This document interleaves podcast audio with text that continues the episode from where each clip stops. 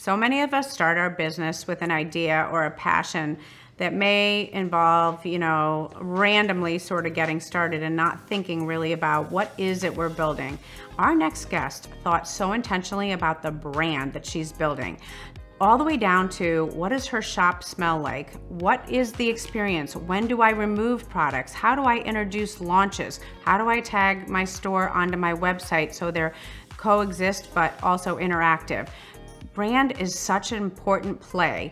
You're really going to find it fascinating to hear the level of detail that Laura White of Arch Winnetka has put into her store. I think that we can all learn a lot from branding, and the real telltale is what do you do with that brand that elevates the entire experience.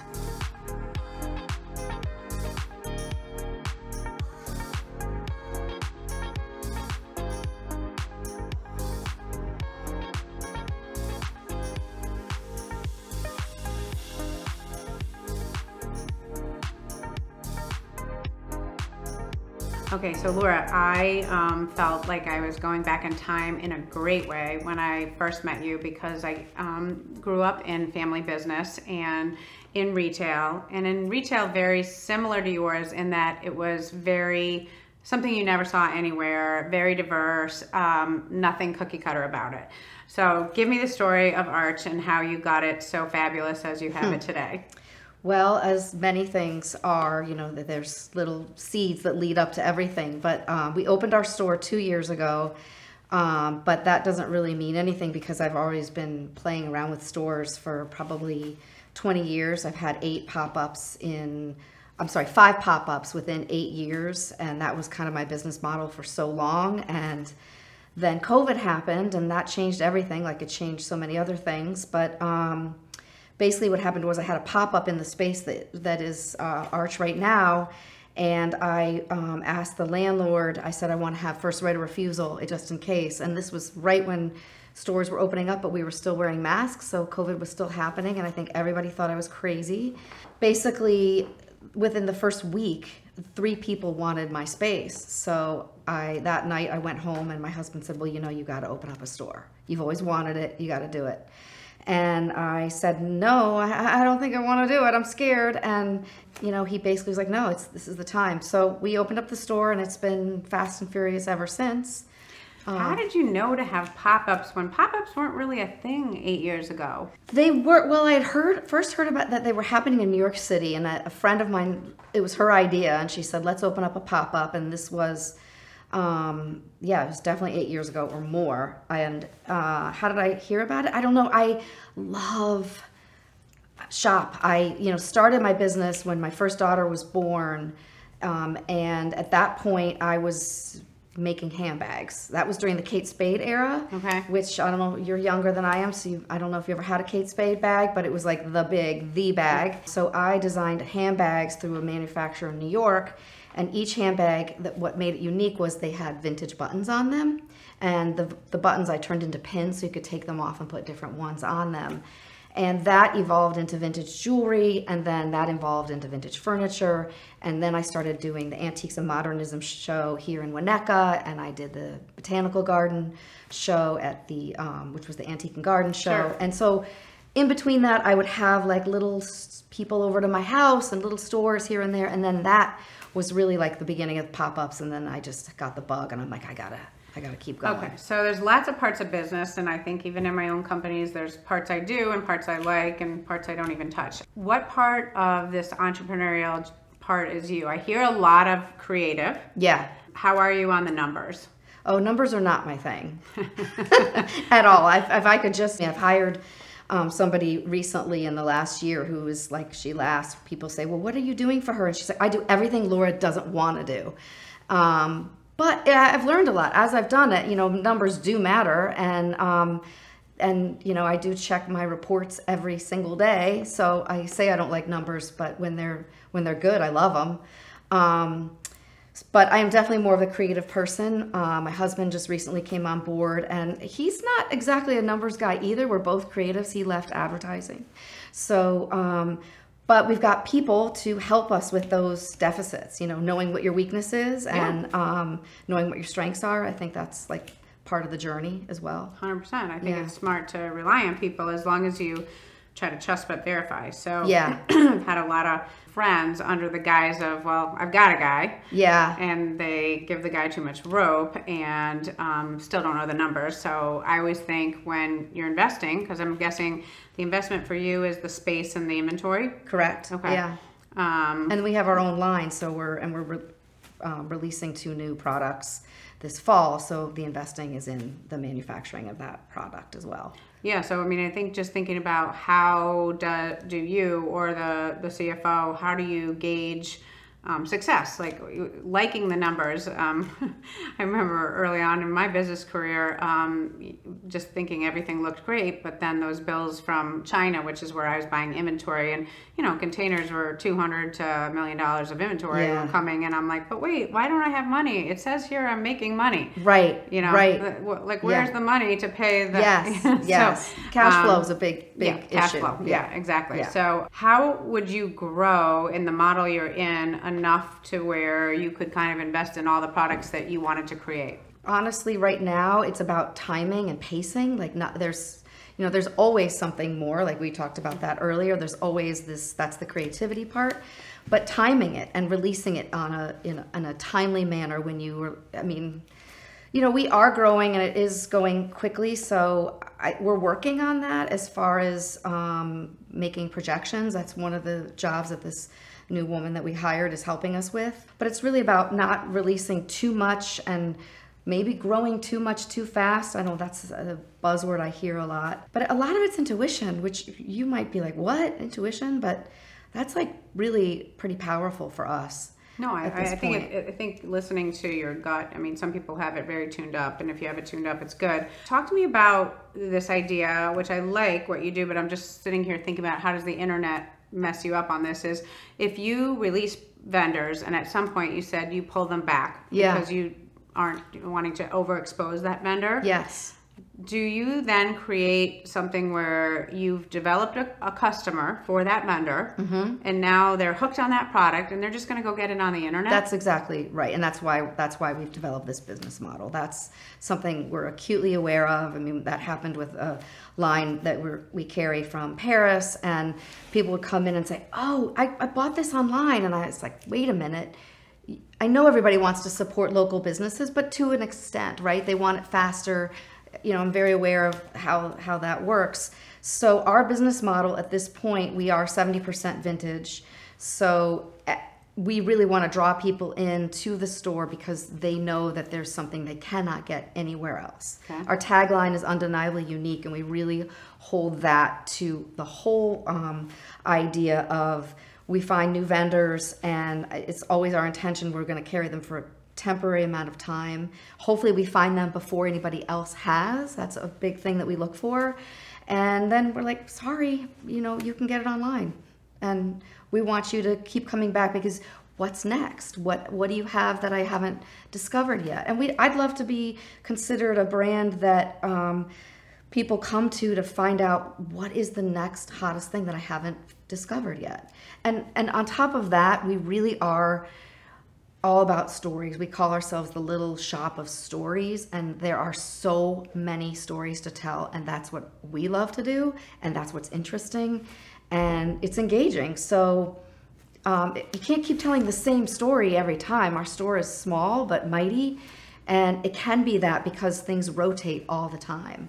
I think um, from an in-shop perspective, you've got it slayed, and I think that however you get people back, which I think maybe is your fresh flowers on Fridays and some of the different events you do, your book signings. Um, I'm just wondering, a big thing in business that I've always been taught is that the reoccurring revenue is powerful, so you can keep growing. So you can rely on these three things to keep going, whether it's you, your husband, or an employee doing it, they're going to buy. And then you can be working on the new. And it's almost like thinking about how could you at least put those vendors that you d- developed, you developed the customer base, you have a loyal customer base, how could you put those online? Um, maybe you don't carry the inventory and say, hey, come on in, you can get 10% off. Because I don't know, the cost of all business for all of us is acquiring a customer. Right. Growing and maintaining a customer is not very expensive. Right. I just don't like that you're giving up the customer back to the brand after you did all the heavy lifting. Yeah, but I think that's what's unique about what we're doing is how we're defining our customer. We want our customer to come back to us because we have something undeniably unique. And um, I mean, I think you have to be moving at the pace of Yeah. like how things are rolling, right? And so um, I think that's really, you know, there there are some basics that we will always carry Yeah. for sure. Um, but I don't want to be known for that. I want to be known for what's what's new, and and that's what the vintage affords really is. Yeah. You can't get this anywhere else. And No, it's, it's, I mean, it's not an easy business, what you're talking No, about. no, it's I mean, not. it- You're basically doing events in a shop. yes, And I think events business is the hardest business we could ever put our hands yeah, on. probably, And it seems like your passion. totally, yeah, Why can you find so really if the old school way of doing it, my parents went to Europe where the brands were and they went around Italy and they meet vendors and that guy would go go talk to this guy and you know ended up bringing some big brands we know today to US for the first time. But like now you could just go through your Instagram and figure out that which is crazy. Yeah. So how can you source things that people haven't heard of? Like what makes you so good at that? yeah. Um, hard work, but um, you know, I I've trained my eye. I don't like anything basic. I like things that are you, you just know it when you see it, and that this is the vintage world. You know, we we haven't talked about like our line of products at all, but in the vintage world, um, it is that sourcing element that is key, and it's I've been doing it for a really long time, so it's about relationships and um, constantly trying to think about how to get in there a little sooner before somebody else gets it. You gotta, you gotta. People have to like you, and they want to have to work with you, and um, and that's not hard. I love people. Absolutely love stories and talking with people about their stories and and again, it's the vintage, so it's the story and the history of a piece. So sourcing, it's fun. It's you know, So let me ask you this. So, like, I know that, let's just take lipstick, not that that's one of your private labels, but Mm-hmm. um, Chanel lipstick, and if I came out with a lipstick, the Lady Boss lipstick would be made by the same people, Mm-hmm. More or less, right. packaged by the same people, and Right. would cost $5. Now, Chanel's going to sell it for 48 and I'm going Mm-hmm. to sell it for 10 Why did you believe that people would trust the Arch brand enough to private label things? That's a good good question. Um, you know, I guess well, right now I'm pretty central, centrally or locally located, and I've been I live in the community, so people know me, and I believe that they trust me. But I'm going to say the power of packaging is Okay. really huge. I my dad was a graphic designer, a package designer, so I grew up like you with your background of your dad being an entrepreneur, your parents being entrepreneurs. I mean, we sat around the table and talked about ideas and uh, what this should look like. I need a name for this. Let's talk about names for things, and and that was very much what my husband did Yeah. um, in, over the last 30 years. So, um, packaging, you know, you can convey trust through packaging, you convey a feeling through packaging. And um, our store has a feeling. There's there's an emotion there, and I don't think it has anything to do with me. I- I don't know what it is, but it's just a good. No, I think you hit it. I mean, so look, our, if we we didn't know a thing about Chanel, we'd say that why do they get forty eight bucks? Yeah. They have good packaging. I grew Yeah. up in the packaging business. My first career was all packaging, and I Okay. and I think when I saw your products, and I was like, wow, they look super high end. I don't know what's inside. It could be junk. Right. They but s- it's not. No, I know it's not. no, what I'm saying is, Yeah. I, the first impression was really Yeah. strong. So automatically, you would have expected to pay more, and I think Yes. that um, that's that's a good. It's marketing, Yeah. right? So you come from a marketing background, graphic design background, your husband's background. I think, Right. Yes. um, Yeah, for so sure. your competency there is marketing and what you're leaning on. I Yeah. think that's really I was fed on that. That's kind of what I wanted to hear because I think a lot of people do private label to make more profits. Uh huh. And I'm guessing that private label is a more profitable venture for you, but not Uber because of the packaging. Is that true? Yeah, I was gonna say I- still believe in spending more money on the packaging. Not just that it looks expensive, but I believe you actually have to spend the money on that. Yep. Um, it's important how the paper feels. The um, You can see it. yeah, Yeah. yeah, so Laura, we talk always want to talk about scaling because Mm-hmm. I think um, you're you're very growth focused. What uh, what does the next couple years of growth look like, and when do you know you've hit your success goals? Hmm. Well, I think we've hit the first success goal because we are already looking to open up um, a bigger space because there's a lot more offerings that we're um, getting in the queue to offer. Still in Winnetka? Yes. Oh, nice. It's not not a done deal, but um, we would love to have a couple of stores. Uh, For us, it's really we're not shopkeepers. We're really truly trying to build the brand of Arch and what does Arch represent. And I think if you pay a lot of attention to, and I do pay attention to this, what's the common psyche? What's going on in our world? Like I'm fascinated by that. Like, what do we need? How do we feel? And um, that was the thing I thought about when we first opened up the store. I said, because it was COVID, as I mentioned before, or we were just coming out, and I connected so much with people through masks, and people were telling me, I don't feel good. I don't know what I'm doing. I don't know where to do, where to go. And I thought, I want this to be a place where people feel better when they walk in. And so that's why we have flowers. That's why we have plants. That's why things smell good. There's high ceilings and natural light. Like all those things make a difference. There's good music. Um, it's that experience. So So more what stores. was my question? More stores. What do I want to do? Yes, more stores in really unique places. I, I also like to pay attention to like where are people going? Okay, but not everyone's everyone's going there. So where's the next place that someone's going that we haven't discovered yet? That that fascinates me.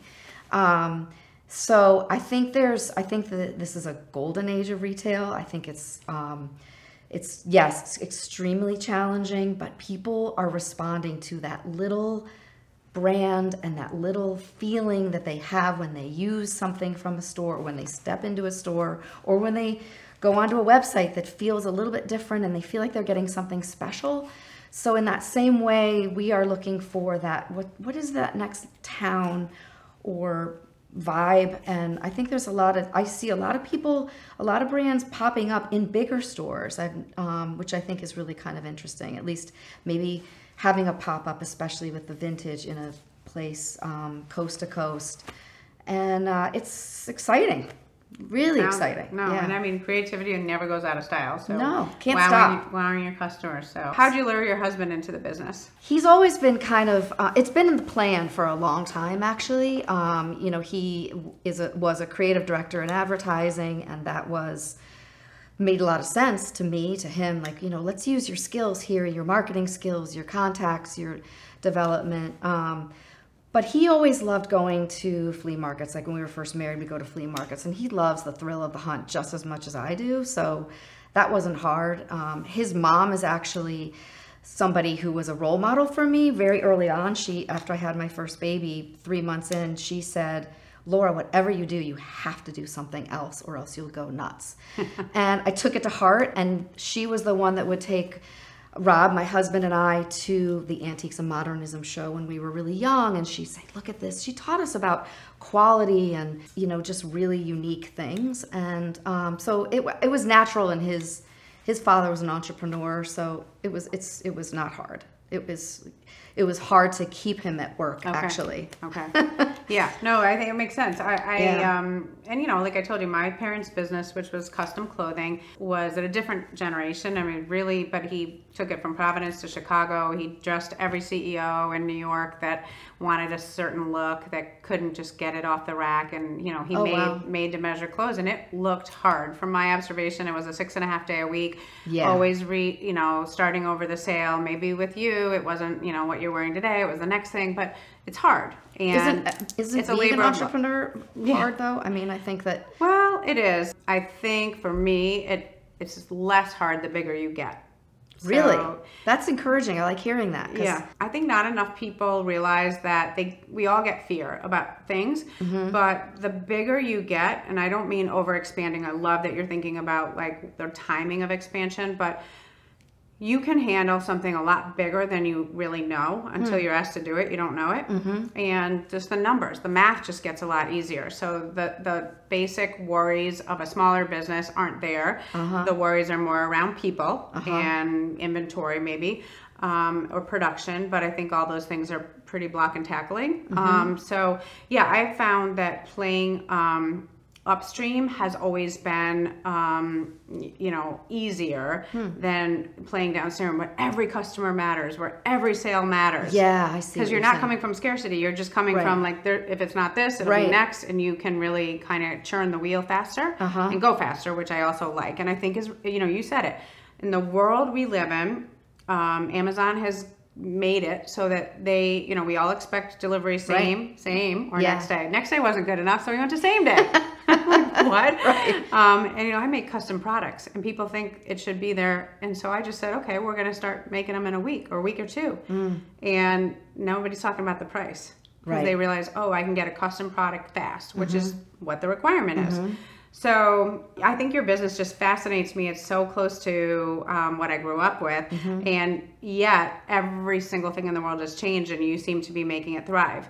How much of your business is online versus um, in the shop? Great question. So we're launching. Um, we have a website. It's not great. It's not slick. It's the navigation has been, you know, it's been just kind of cookie cutter. And so uh, Monday we had a photo shoot, and we are um, hoping to launch our new website with better navigation and more products and more. Um, that's really kind of this key. I think it.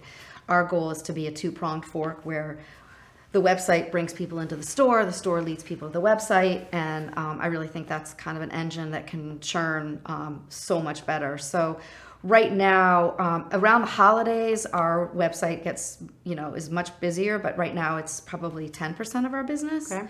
So, we want to, you know, grow that for sure, and I think there's a lot of room for that.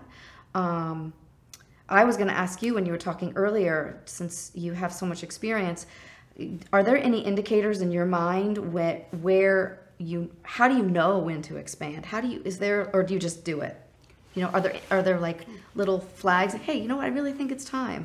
Well, I mean, I think um, if you if you feel outside forces, it's too late. You Uh-huh. know, if you feel, you know, as an example, you're in Hubbard Woods. At once upon a time, Hubbard Woods had empty stores all Right. over there.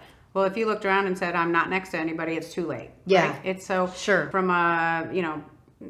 I don't. I call it not stock picking, but like if you start seeing trends, then you need to think, well, why would they get better or why would they change? If Mm-hmm. one guy across the street goes out and the next guy goes out, you go, something's changing here. Mm-hmm. Maybe I need to relocate. Same thing with the website. If you start seeing, you know, okay, Christmas is good. Well, okay, great. What are we doing Christmas and why couldn't it be great during the rest of the year? Right. What buttons did we hit during Christmas? Because it's not organic traffic, probably. Mm-hmm. You know, we all have to, you know, paid ads and do things on our social to get, uh, you know, activity. Or did I not put enough new things on? Did I not hit Right. the You gotta- you gotta- website with the you know newsletter? So I like like looking at the numbers in the sense of what are they telling me really, and Mm-hmm. I think the good financial people are very have a creative mind not creative accounting Mm-hmm. they're looking at the numbers and see the trends and then ask you the questions Mm-hmm. why does this line look better why has vintage gone down why Right. is the Yeah. website picking up i mean if you had crazy huge growth and it was unexplained would it be good?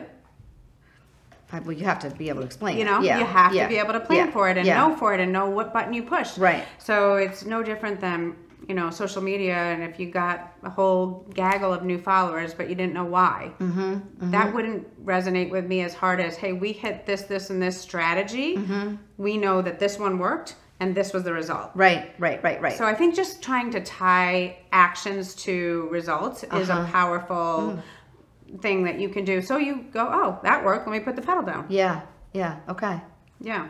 All right. Where can people find you?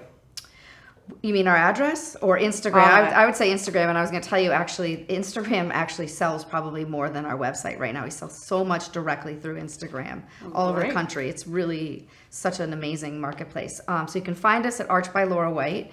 You can find us on our website, but don't look at it until the end of this month because it's going to be so much better, um, which is archglow.com. And then you can find us in Hubbard Woods at 913 uh, Green Bay Road. That's awesome. Thank you. Peace.